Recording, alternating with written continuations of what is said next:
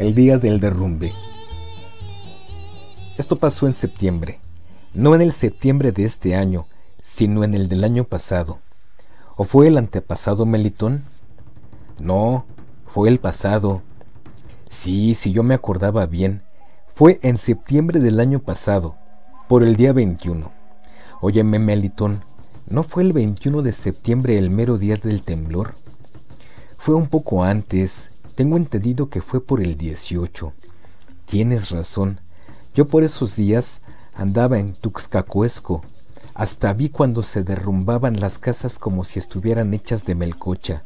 Nomás se retorcían así, haciendo muecas, y se venían las paredes enteras contra el suelo, y la gente salía de los escombros toda aterrorizada, corriendo derecho a la iglesia dando gritos.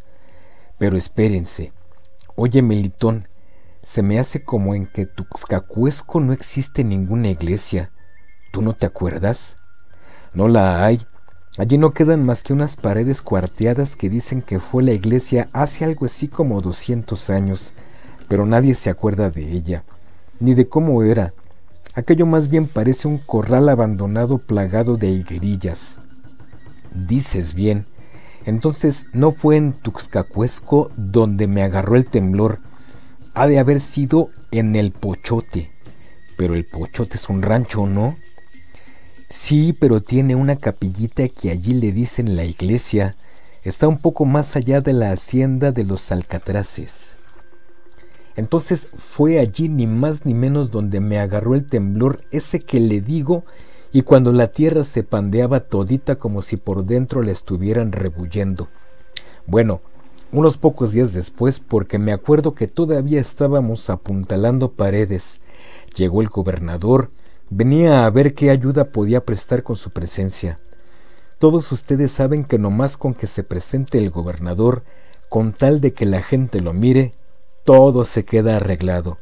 La cuestión está en que al menos venga a ver lo que sucede, y no que se esté allá metido en su casa, nomás dando órdenes. En viniendo él, todo se arregla, y la gente, aunque se le haya caído la casa encima, queda muy contenta con haberlo conocido. ¿O no es así, Melitón? Eso que ni qué. Bueno, como les estaba diciendo, en septiembre del año pasado, un poquito después de los temblores, cayó por aquí el gobernador para ver cómo nos había tratado el terremoto. Traía geólogo y gente conocedora. No crean ustedes que venía solo. Oye, Melitón, ¿cómo cuánto dinero nos costó darles de comer a los acompañantes del gobernador? Algo así como 4,000 pesos. Y eso que nomás estuvieron un día, y en cuanto se les hizo de noche, se fueron. Si no, quién sabe hasta qué alturas hubiéramos salido desfalcados. Aunque eso sí, estuvimos muy contentos. La gente estaba que se le reventaba el pescuezo de tanto estirarlo para poder ver al gobernador, y haciendo comentarios de cómo se había comido el guajolote, y de que se había chupado los huesos, y de cómo era de rápido para levantar una tortilla tras otra, rociándolas con salsa de guacamole. En todo se fijaron. Y él tan tranquilo, tan serio, limpiándose las manos en los calcetines para no ensuciar la servilleta que solo le sirvió para espolvorearse de vez en vez los bigotes. Y después, cuando el ponche de granada se le subió a la cabeza, comenzaron a cantar todos en coro. Oye, Melitón, ¿cuál fue la canción esa que estuvieron repite y repite como disco rayado? Fue una que decía: no sabes del alma las horas de luto. Eres bueno para eso de la memoria, Melitón, no cabe duda. Sí, fue esa, y el gobernador nomás reía. Pidió saber dónde estaba el cuarto de baño, luego se sentó nuevamente en su lugar y olió los claveles que estaban sobre la mesa. Miraba a los que cantaban y movía la cabeza llevando el compás, sonriendo. No cabe duda de que se sentía feliz, porque su pueblo era feliz. Hasta se le podía adivinar el pensamiento. Y a la hora de los discursos se paró uno de sus acompañantes, que tenía la cara alzada, un poco borneada a la izquierda, y habló, y no cabe duda de que se las traía. Habló de Juárez, que nosotros teníamos levantado en la plaza, y hasta entonces supimos que era la estatua de Juárez, pues nunca nadie nos había podido decir quién era el individuo que estaba encaramado en el monumento aquel. Siempre creíamos que podía ser Hidalgo o Morelos o Venustiano Carranza, porque en cada aniversario de cualquiera de ellos, allí les hacíamos su función, hasta que el catrincito aquel nos vino a decir que se trataba de don Benito Juárez. Y las cosas que dijo, ¿no es verdad, Melitón? Tú que tienes tan buena memoria te has de acordar bien de lo que recitó aquel fulano. Me acuerdo muy bien, pero ya lo he repetido tantas veces que hasta resulta enfadoso. Bueno, no es necesario, solo que estos señores se pierden de algo bueno. Ya les dirás mejor lo que dijo el gobernador. La cosa es que aquello, en lugar de ser una visita a los dolientes y a los que habían perdido sus casas, se convirtió en una borrachera de las buenas. Y ya no se diga cuando entró al pueblo la música de Tepec, que llegó retrasada por eso de que todos los camiones se habían ocupado en el acarreo de la gente del gobernador, y los músicos tuvieron que venirse a pie, pero llegaron. Entraron sonándole duro al arpa y a la tambora, haciendo tachum, chum, chum con los platillos, arreándole fuerte y con ganas al zopilote mojado. Aquello estaba de haberse visto. Hasta el gobernador se quitó el saco y se desabrochó la corbata, y la cosa siguió de refilón. Trajeron más damajuanas de ponche y se dieron prisa en talemar más carne de venado, porque aunque ustedes no lo quieran creer, y ellos no se dieran cuenta, estaban comiendo carne de venado del que por aquí abunda. Nosotros nos reíamos cuando decían que estaba muy buena la barbacoa. ¿O no, Melitón? Cuando por aquí no sabemos ni lo que es eso de barbacoa. Lo cierto es que apenas les servíamos un plato y ya querían otro, y ni modo, allí estábamos para servirlos, porque como dijo Liborio, el administrador del timbre, que entre paréntesis siempre fue muy agarrado, no importa que esta recepción nos cueste lo que nos cueste, para que algo ha de servir el dinero. Y luego tú, Melitón, que por ese tiempo eras presidente municipal y que hasta te desconocí cuando dijiste que se chorría el ponche, una visita de estas no se desmerece. Y sí, se chorrió el ponche, esa es la pura verdad. Hasta los manteles estaban colorados, y la gente aquella que parecía no tener llenadero. Solo me fijé que el gobernador no se movía de su sitio, que no estiraba ni la mano, sino que solo se comía y bebía lo que le arrimaban, pero la bola de lambiscones se desvivía por tenerle la mesa tan llena que hasta ya no cabía ni el salero que él tenía en la mano, y que cuando lo desocupaba se lo metía en la bolsa de la camisa. Hasta yo fui a decirle: ¿No gusta sal, mi general? Y él me enseñó riendo el salero que tenía en la bolsa de la camisa. Por eso me di cuenta. Lo grande estuvo cuando él comenzó a hablar. Se nos enchinó el pellejo a todos de la pura emoción. Se fue enderezando despacio, muy despacio, hasta que lo vimos echar la silla hacia atrás con el pie, poner sus manos en la mesa, agachar la cabeza como si fuera a agarrar vuelo, y luego su tos, que nos puso a todos en silencio. ¿Qué fue lo que dijo, Melitón?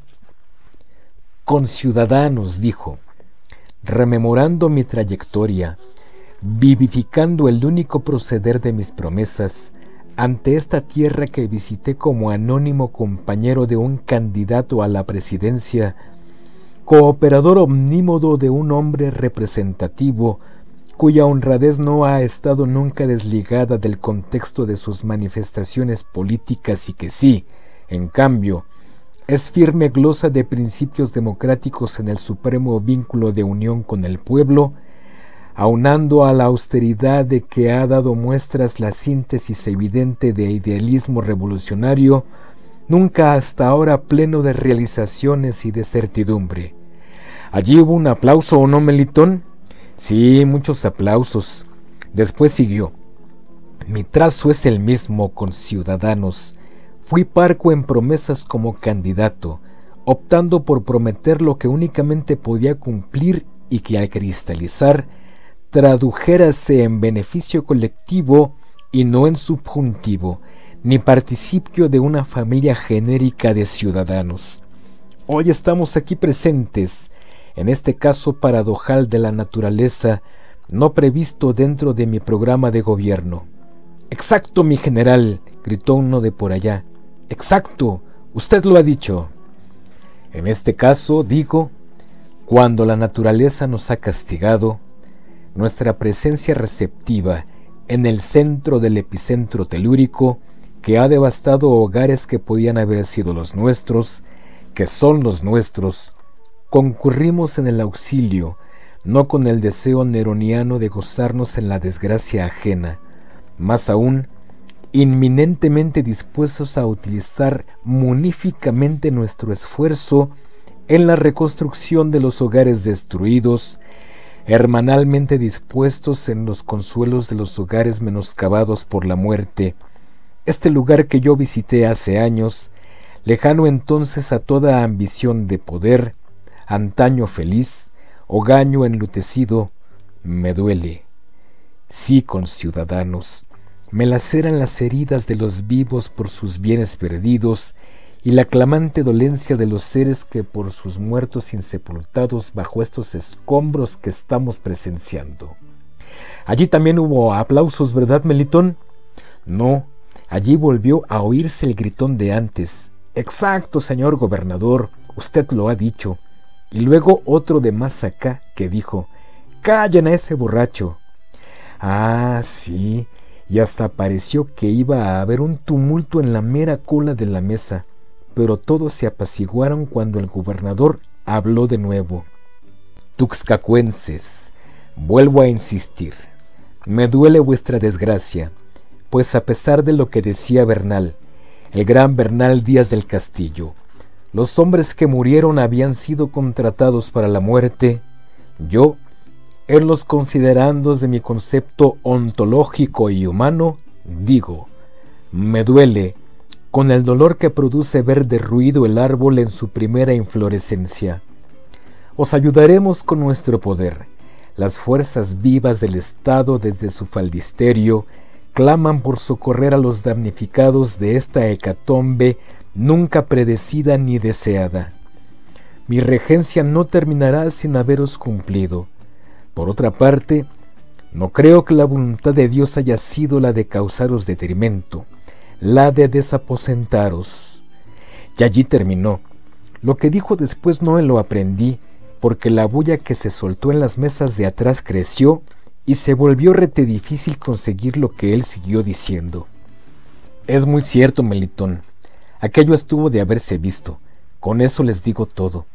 Y es que el mismo sujeto de la comitiva se puso a gritar otra vez, ¡exacto, exacto!, con unos chillidos que se oían hasta la calle, y cuando lo quisieron callar, sacó la pistola y comenzó a darle de chacamotas por encima de su cabeza, mientras la descargaba contra el techo, y la gente que estaba allí de mirona echó a correr a la hora de los balazos, y tumbó las mesas en la caída que llevaba y se oyó el rompedero de platos y de vidrios, y los botellazos que le tiraban al fulano de la pistola para que se calmara, y que nomás se estrellaban en la pared, y el otro, que tuvo todavía tiempo de meter otro cargador al arma, y lo descargaba de nueva cuenta, mientras se ladeaba de aquí para allá escabulléndose el bulto a las botellas voladoras que le aventaban de todas partes. Hubieran visto al gobernador allí de pie, muy serio, con la cara fruncida, mirando hacia donde estaba el tumulto, como queriendo calmarlo con su mirada. ¿Quién sabe quién fue a decirle a los músicos que tocaran algo? Lo cierto es que se soltaron tocando el himno nacional con todas sus fuerzas, hasta que casi se le reventaba el cachete al del trombón de lo recio que pitaba, pero aquello siguió igual, y luego resultó que allá afuera, en la calle, se había prendido también el pleito. Le vinieron a avisar al gobernador que por allá unos se estaban dando de machetazos, y fijándose bien, era cierto, porque hasta acá se oían voces de mujeres que decían, «Aparten los que se van a matar», y al rato otro grito que decía, «Ya mataron a mi marido, agárrenlo». y el gobernador ni se movía, seguía de pie. —Oye, Melitón, ¿cómo es esa palabra que se dice? —Impávido.